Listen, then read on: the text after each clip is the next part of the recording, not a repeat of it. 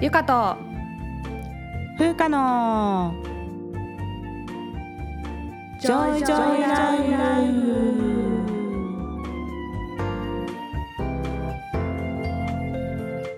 この番組ではゆかと風花2人の女医が日々の暮らしや仕事にまつわる小話などざっくばらんな日常トークをお届けします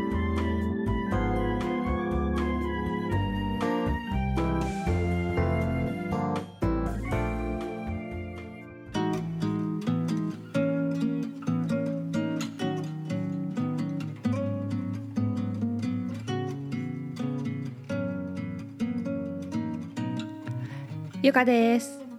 風花です。始まりました。ゆかと風花のジョイジョイライフ、はい。今回エピソード128ということで、はい。128回目でございます。年度末ですね。3月も末ということでえ多分リリースの頃に大阪が桜のピークなんじゃないかなと、思思いますね。そうですか。まあ、収録はちょっと前にやってるんですけど、うん。今はまあうちの周りがだいたい半分以上ぐらい咲いてる感じですね。おー綺麗だね。うん、綺麗ですよ。東京もねうん、咲いてますよあちこちで。うん、うん、久しぶりに桜を見て、うん。ソメイヨシノを見てねなんかうん、嬉しい気持ち、春を感じますね。春を感じますね。日本の春を感じますね。えで、この時期ってすごい寒暖差があって、いろいろ難しくないですか？ーね難しい。今日すごい寒かった。そうそうそう、う。ん。この収録日は大阪も東京も雨で、うん。ね、今日は寒かったけど。うん。朝晩の寒暖差もねね。激しいし天気によってね日によってかなり気温差があるということで、ね。うん、去年は私冷房と床暖の間っていうふうに言ってたんですけどうん。春の気候のこと。今はもうヒートテックとエアリズムの間で服装をどうするか問題が毎日勃発してる、確かにね。そうだよね。うん。手術室のいいところはさ、まあ、割と通年寒いのね、あだからなるほど、うん。割とねヒートテックで大体正解。なるほどね、うん。いやもうもはやねインナーから決まらない状態になってて そう今だよね。病院違うもんね病院によってそうもさ。そうそうそうう。んでさ間違えるとねすごく暑いかすごく寒いで、うわなんていうの？真冬にさヒートテック着ててさ、うん。寒いとさえこれヒートテック効いてるのかなって思う時あるじゃん、うんなんか効果あるんかなって思う時あるんやけど、この春の時期うん。にすごい暑いのに間違ってヒートテックを着た時めっちゃ暑くて、あヒートテックってすごいなって思うし 逆にこう肌寒い日にエアリズムを着てしまうともう寒くて寒くて、あこれもめっちゃ効果あるんやなっていう。そう。逆に思うっていうねえーそんな今日この頃でございますけれども。はい。またですねリスナーさんからいろいろメッセージをいただいておりますので、はい。今日またリスナーさんからのメッセージ紹介からいきます。はい。前回トークテーマになった質問を送ってくださった高校生の方からメッセージいただいてますのでちょっとはいゆかさん、お願いします。はい読みます。前回マシュマロを投げさせていただいた高一女子です。お二方のご意見お話を聞き安心することができましたこれからは一心に医学部合格へ向けて勉学に励みたいと思います。本当にありがとうございました。泣き笑いみたいな。かわい。い可愛い。い絵文字をつけてくれてる。いやーありがとうございます、ねよかったね。うん、よかったよかった。うん。はい頑張って合格へ向けて。ね。そうだね。ね大変だけど。一緒に働くかもしれないからね。頑張って。頑張ってください。はい、ありがとうございました。はそしてもう一件、ハルシッサさんからメッセージいただいております。はいじゃあ私読みます。ゆかさん、ふうかさん、いつも楽しい放送をありがとうございます。エピソードの124回でゆかさんが非常用のホイッスルがいいものが見つからないとおっしゃっておりましたが、登山用品店に行けばいろいろな種類のものが売られています。他にもお湯をかけるだけで食べられる食品なども売っております。探してみるといろいろ見つかると思います。ということでアドバイスをいただきました。ありがとうございます。す。登山用品店なんだね。こういうものは、確かにと思った、うん、ねだってね風花さん説明してたもんね。あのなんだっけ。あバケットリストでしょ？あそうそうそうそうバケットリストの人もそうそう登山で食べてたのよ、ねそうそうあの非常食みたいなの。って言ってたもんね。ねだからちょっと登山用品店ってでも行ったことがないけど、探してみるわ。なんか。東京だったら絶対あるよ。絶対あるよね。登山用具売り場とかにもねありそうだん、し、多分あると思います。うん。いやそんなわけでこれ皆さんにもとっても参考になるいいアドバイスですね。ね、なんか最近そやっぱあのエピソードの時期に、ん。で全体的にさこう防災の話があちこちでも聞かれて、最近もまた車の中に置いとくべき防災グッズみたいな話をしてるのも見かけてうんうん。で車の中だからさブランケットとか置いとけるし、あと水と簡易トイレ、食料っていうのが上がってましたね、うんだから、まあ、車がある人は車に積んでおくのも一つの手だよなってそうだね。車中泊とかする人もいるもんね。うん。ね、そうそうそう、まあ、災害の種類によってはね車が使えないこともあるかもしれないけどさ、うん。まあね、置いとけるところにあちこち置いとくのはいいよなってうん。思いました、なるほどなるほど、うん。ありがとうございます。はいありがとうございます。それでは、えー今日のテーマに行きましょうか。はい、はい。はい、今日のテーマは？今日のテーマは検体についてです。でございます。はい。これはあの貢献の献献立の献とかだな、の、うん。に体っていう感じで検体っていううん。検体ですねはいはいでこちら、えーリスナーさんからのメッセージでテーマにしたことなのでまたじゃあはい。メッセージをじゃあゆかさんお願いします。はいでは読みます。はい。ラジオネームお餅大好きさんからいただきました。かわいい。かわいい。いいですえゆかさんふうかさんいつも楽しく聞いています。ありがとうございます。先日知人が亡くなりご家族から個人が検体を希望されていてまだお骨は家にないと聞きましたそうかこんな私でも最後人の役に立つことができるのかと目から鱗で検体のことについて調べています。で私は独身のためできればそのまま納骨堂に入れてもらいたいです。ただただ一つ引っかかるのは地元にある医大に不信感があること。え偏見ではありますが学生たちがチャラいコロナの初年度まだ私の住む地域ではほとんど感染者がいない中医大関係者かっこ医師含むが飲み会を開催してクラスターになりました、うんなんかそんなニュースもあったよね。ねあったあった。えー以前そこの歯科に通っていましたがイージーに抜歯をされました。この歯も抜こうと言われ疑問に感じて別の歯科に行ったところ抜く必要はなくその歯は10年経った今も大丈夫ですえーもしかすると学校の体質は私が死ぬ頃は変わっているかもしれないしたった一部の人たちの印象で躊躇するのは偏りがあるとは思います。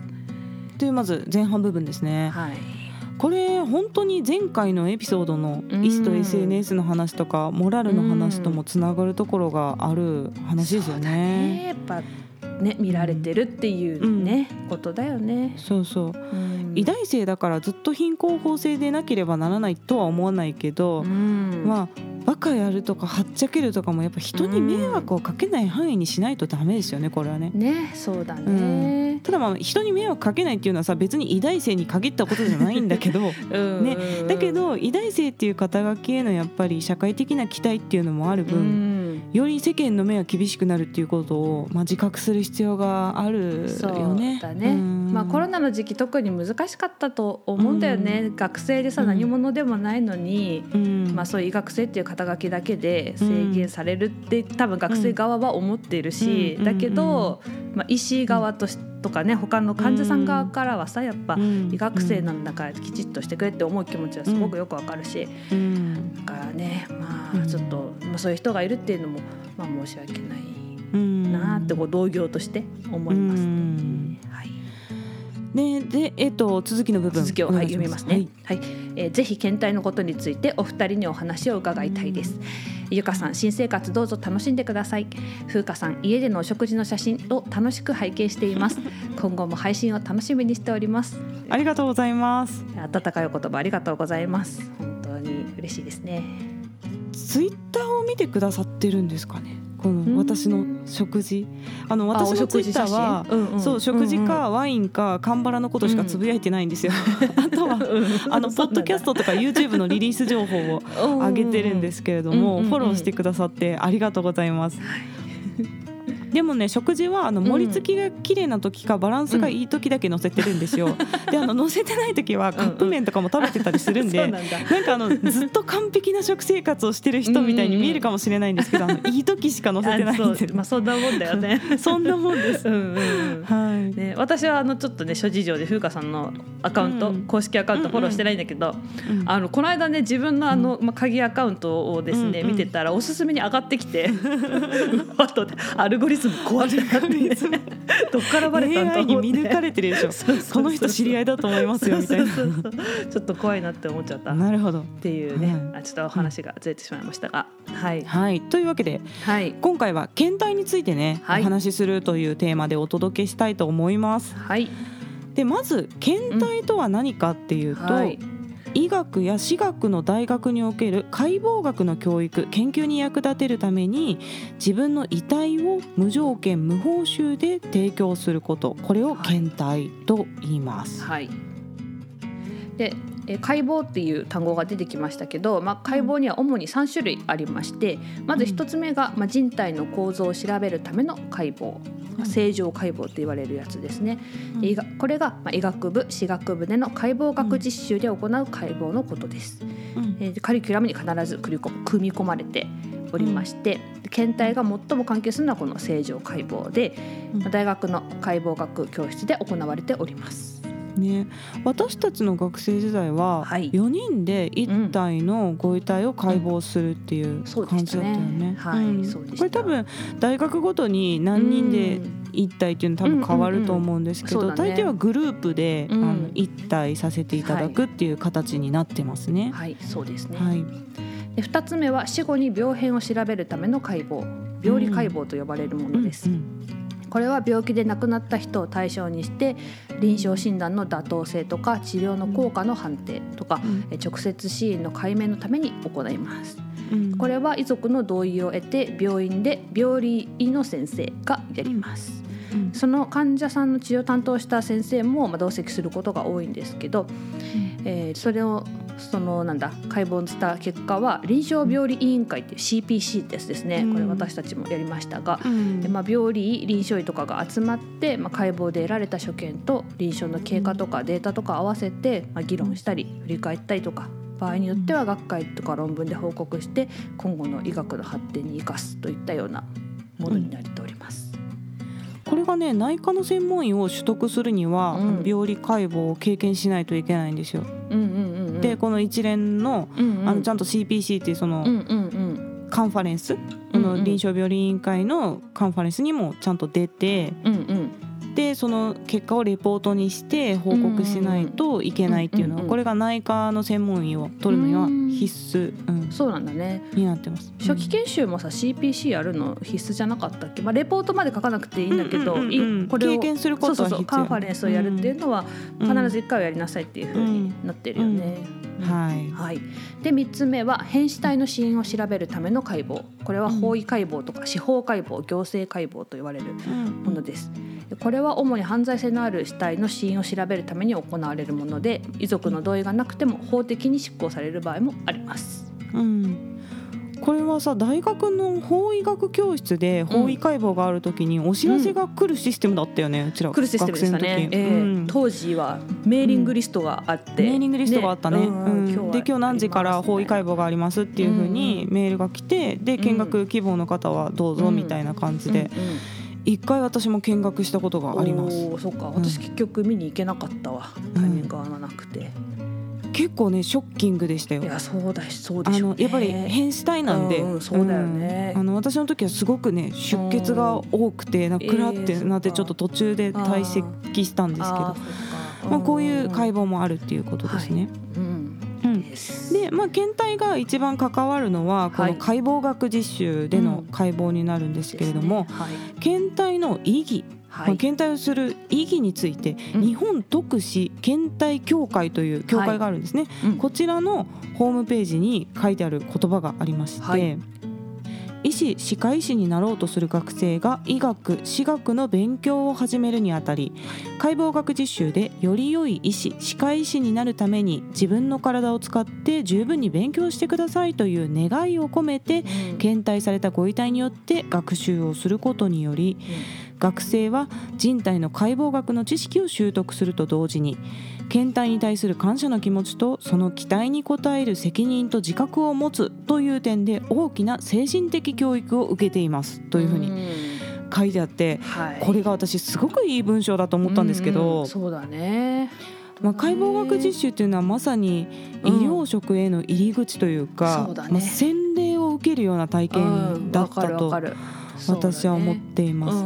うんうんでまず人体に興味があって医学部に入ってるので、うんうんうん。それを知れるっていう学問的な興味深さはもちろんあるんですね。ううそうね。で私は特に腹腔内臓器の収まり具合というか、はいはい。この収納効率の良さっていう感じですかね。わかる。とうんうんわかる。うん。もう腸とかね。すごい長さのものがすごく綺麗に折りたたまれてる様子とか、そうそうそう。うんうんあと肝臓とかもね大きな臓器なんですけど、うん。それがこう本当に綺麗に収まってるんですよね、うん体に。そうだね。でその感動を非常によく覚えてますね。そうだね私はあのその内臓を取り出した後にさこうなんか空っぽな感じになるじゃんこのそうだね。容器になるんだよね。そう、ん。容器みたいになって、うん。なんかそれがなんかねすごく印象に、印象的だったのと、うん。あとはやっぱ脳とかが綺麗に収まってるじゃない、うん。とか、あと持ったりもするじゃん。重さ測ったりとかするからその結構重いんだなみたいなのとの重さっかていうのをね。そうそうそう、そういうのすごく覚えてますね。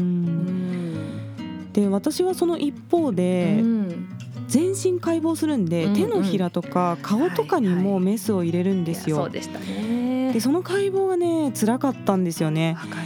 っていうのは検体してくださった方の人生を想像してしまうところがあって、この手のひらで好きな人と手つないだのかなとか、うんうんうんあこの唇でどんな言葉を語ってきた人なんだろうとか、うんうんどんな人生を歩んできて今私の目の前にいてくださるんだろうかなとか思うと、だからすごいこう体に思い出が詰まってる感じがしてね、尊いものみたいにすごい感じて。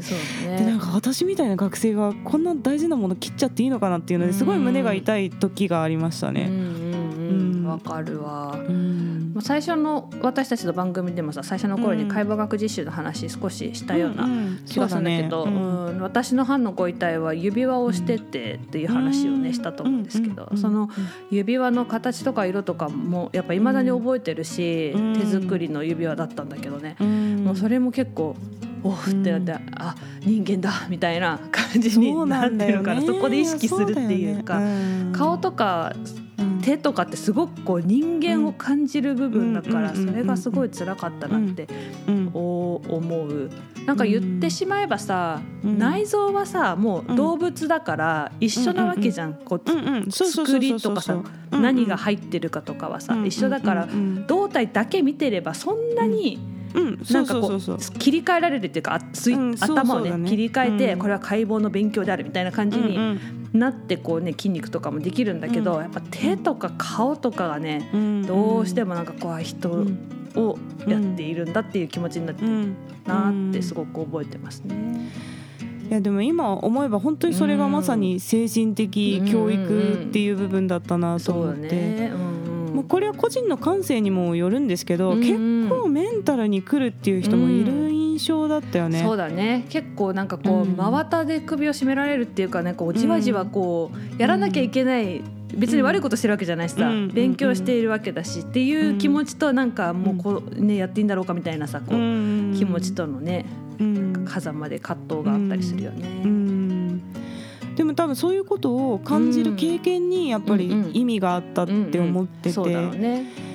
まあ医師ってさこの病気の部分とうん。患者さんの人生の部分のバランス感覚ってすごい重要だと思うんですよ。そうですね。ね。うん。だから外科医がさ手術するのにうんこの尊い胃を切っていいのかとか思ってたらもう仕事にならないわけですよ。ならないそこはちゃんと仕事としてやらなきゃいけないし。だからまあ内科医ですけど私は。やっぱりデータはデータとして冷静に見るんですよね。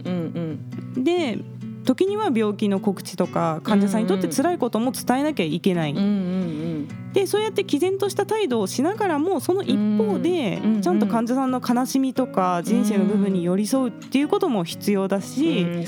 さらにね医者自身がその中でちゃんと自分の軸を持ってなきゃいけないんですよ。そのどっちかに傾きすぎてもいけない、うん。うん。データばかり見てもいけないし患者さんの気持ちの方ばっかりに行ってもいけなくて、ちゃんと医師っていう土台を持ってなきゃいけなくて、で私もまだねもうこの軸がしっかりしてるとは言えなくて、やっぱ診療の中で告知とかしたらしばらく落ち込むし。うんっていうことあるんだけど、うんでもその一番最初の経験が多分解剖学実習なんだろうなっていうのを思う。うん。うんうんそうだね私も全然もう軸はしっかりしていないから、やっぱこうリスクの高い手術だから心臓手術とかはねやっぱうん。苦手だね抜粋するのとうね。ん。うーんまあだからその医学生の人でこれ辛いから私向いてないんじゃないかっていうのをあのうん。思わないでほしいっていうかね。うんみんな悩みながらやってる、しその医者をもう10年以上とかやってきててもまだまだ全然そこで悩む、だけどなんか目指すべき姿っていうのはだんだん分かってくる、ところはある、うんなっていう感じですよね。はいで、えー検体の具体的な話に戻ってい。きますけれども、はい。まず検体を希望する場合は検体登録っていうのを行うんですね。はい。でこれが検体特殊化団体って言ってこの特殊っていう言葉さっきも出てきたんですけど、あんまり聞き慣れない方がい多いかもしれないんですけど、はい。字的には既得の徳に「志」っていう字を書くんですよ。はいでこの「徳」っていう字自体が重いとか重みがあるっていう意味を持ってるらしくて、志が熱い人のことを徳志っていう。だから慈善活動をしたりとか社会貢献活動をする人のことを徳志家さんっていうんですね。なるほどで検体をすることっていうの自体が特殊行為って言われるんですけど、うんその人のために尽くす行為っていうことですね。うんうんでそういう検体の会っていうのがあるので、うん。そういう団体に登録するかうん。もしくは、えー以下および歯科のある大学に申し込むと登録することができます。はい。で大学の場合はなんとか大学白菊会とか、うん。ね。白百合会とかうんうん。そういった名前がついてることも多いですよね。はいうん、で結構大学によってシステムとかが違ったりするんですけれども、場合によっては60歳以上に限定してますとか、年齢制限のある場合もあるようです。はい。で家族がいる方は肉親者の同意が重要うん。です。う、ん。で生前に検体登録をしてても亡くなった後に実際にその意思を実行できるっていうのはまあご遺族の方なので、うんまあ、日本だと、うんなんでまあ遺族の中に一人でも反対があると検体は実行されないんですよね。うんうんなのでまあ生前に十分にこう意思を自分の意思を伝えて家族の理解を得ておくことが大事です。うんうんでご家族がいない場合も検体登録はできます。うんただまあ死亡した時に連絡してくれる団体とか遺骨の引き取りなどはあの生前に決めておく必要があるとうんいうことですね。あそうだ検体のことについてお話を伺いたいってさあの言ってくださってるけど、まあ自分がさ検体登録するかどうかって言われるとなんか、うんうん。私はすごい難しいなってちょっとね正直思う、うんうんまだうん。若いからなのかもしれないけどね。うん。ねもっと年取ってうん。まあ独身でうん。こう他の家族も死んじゃってとかなったら、うんうんまた気持ちは変わるのかもしれないけど、うん。今の時点ではうん。なかなかこうあ将来は検体しようっていうふうになんか思う、あんまり思えないなって思っちゃううな、ん。まあ勉強させていただき、うん。いただいておきながら本当になんか申し訳ないんだけどあ今はねそういう気持ちかそうな。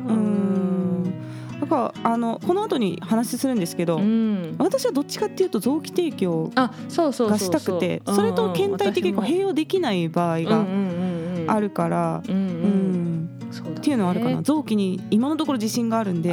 そうだね。私も今のところ自信あるからね。臓器提供の方に、うん。まずはまあ、ね、今でも若いからさ臓器提供できるじゃん。でそのドナーになれる年齢を過ぎてからなくなるんだったら、うん私は検体全然ありかなと思ってるんだけど、自分は、あーん。そうかもね、ううんんうん。まあ、そんなことをちょっと考えました。はい。はいで続いてですけど、病気とか手術の跡があっても検体に問題がないのかっていう点ですね、はい。これほとんどの場合は支障はないです、ないです。で病気のある臓器ははい。病気の状態として勉強したよね、うん。なんかしたした。このうん班のうん。ご遺体には肝臓にがんがあるからとかで、うん。うん。その隣の班に見せてもらったりとか、逆にその班の人は正常臓器の方を一緒に見たりとかいう感じで勉強させてもらったよね。うんうん最近の日本の医学部教育がどうなってるかちょっと分かんないんですけど、うん。ハワイ大学ではその、でももちろん解剖学教室があって、うん。あの見に行かせてもらったことがあるんだよね。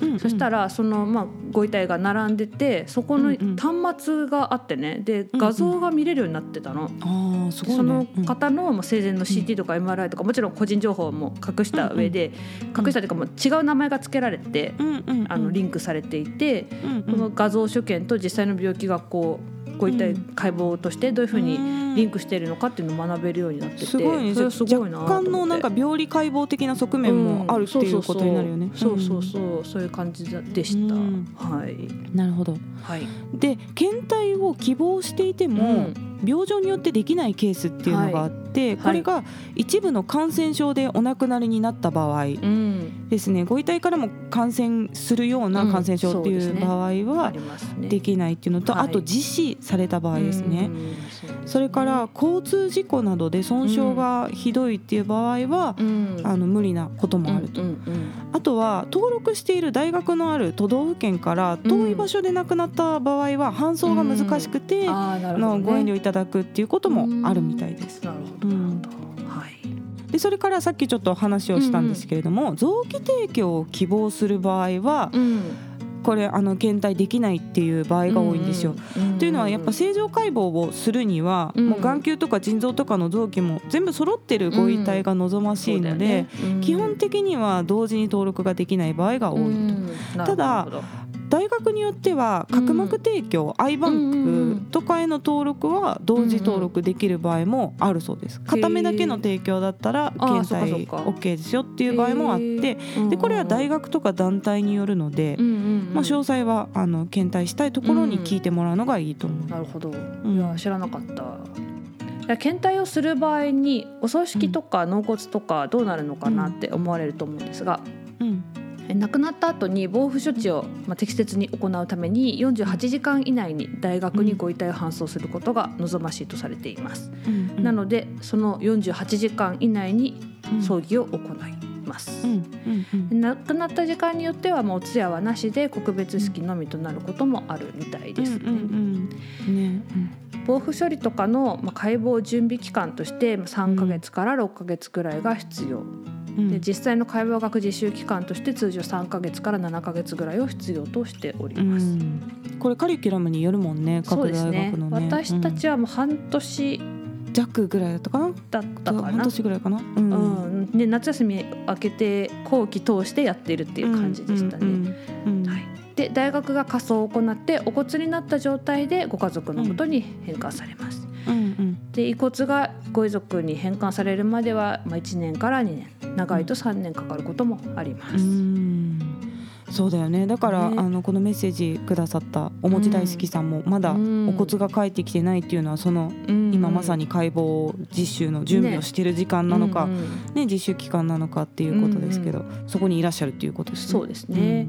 私たちは解剖学実習した後に、うん。一番最後の日にご家族が準備した,、したおかんに入れて、うんうん。でそれででお見送りしてっていう感じだったよね。そうそう。で後日慰霊祭があったよね、うんうん解剖体慰霊祭っていう。っていうのをやりましたね。うんこれ毎年どこの医学部でも歯学部でも多分はい行われてうん。いて、まあ、合同のお葬式っていうかセレモニーみたいな感じですよね。うんうんそね。うんうん。検体いただいた方に感謝の意を示すうん慰霊祭っていうのがあって、解剖した学年はもう絶対にうん。参加するってそういうね。うん、ことになって。本当にね白い菊がいっぱいあって、うん。ねもうお葬式と同じような感じじだったよね。うん。うん。でで次に登録数の現状ですけれども、うん検体登録者の総数は31万5641名を超えているそうです。すごいよね。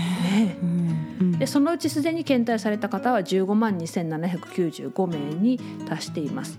まあ、令和4年3月31日現在。うんこれが増加傾向らしいんですよ。うん。で年間3,000件程度ぐらい、まあ、今うん。登録があるっていうことで。